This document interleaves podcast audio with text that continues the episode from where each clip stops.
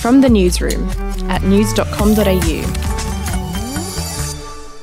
Hi, I'm Lexi Cartwright. And I'm Andrew Bucklow. And this is the latest from the newsroom. It's Thursday, the 12th of November. President Donald Trump has made his first official public appearance since losing last week's election to Joe Biden. He travelled to Arlington National Cemetery to mark Veterans Day in the United States. He was there for about six minutes and did not make any remarks.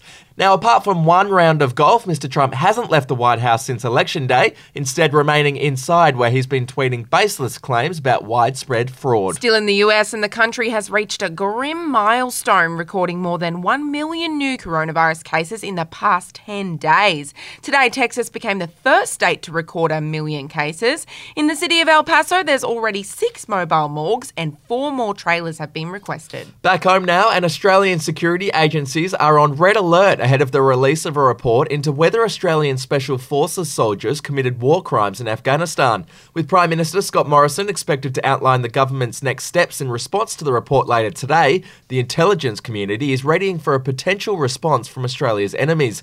That includes the terror group Islamic State, which is expected to seize on any findings of wrongdoing and use it for propaganda and recruitment purposes. To other news, and the Health Services Union will today launch a landmark case in the Fair Work Commission to lift wages for the aged care workforce by 25%.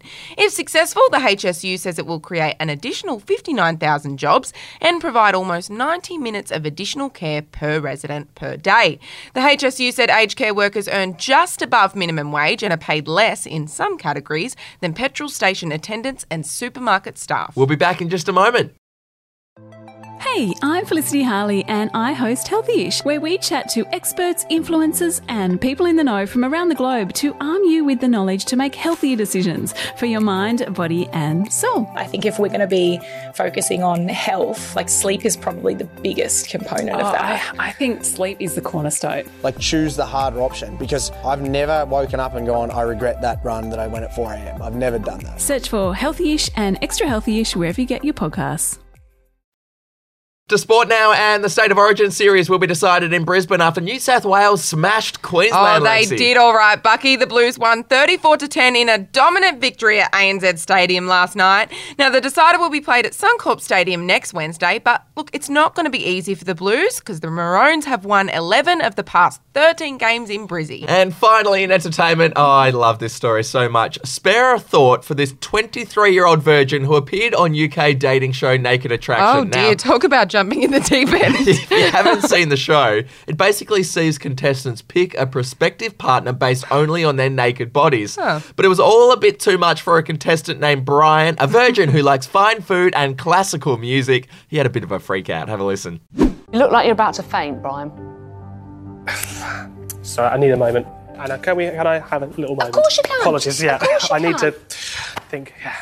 Go, go, go, go and have five minutes, love. Brian did eventually return and pick a woman for a date, but I'm sad to report, Lexi, it didn't work Oh, out. Oh, bad luck, Brian. And if you'd like the chance to win a spring entertainment pack, which includes a 55 inch Samsung TV and a Woolies gift card, head to news.com.au slash win right now. That's it from the newsroom. We'll be back with another update in the Arvo. Your update from news.com.au.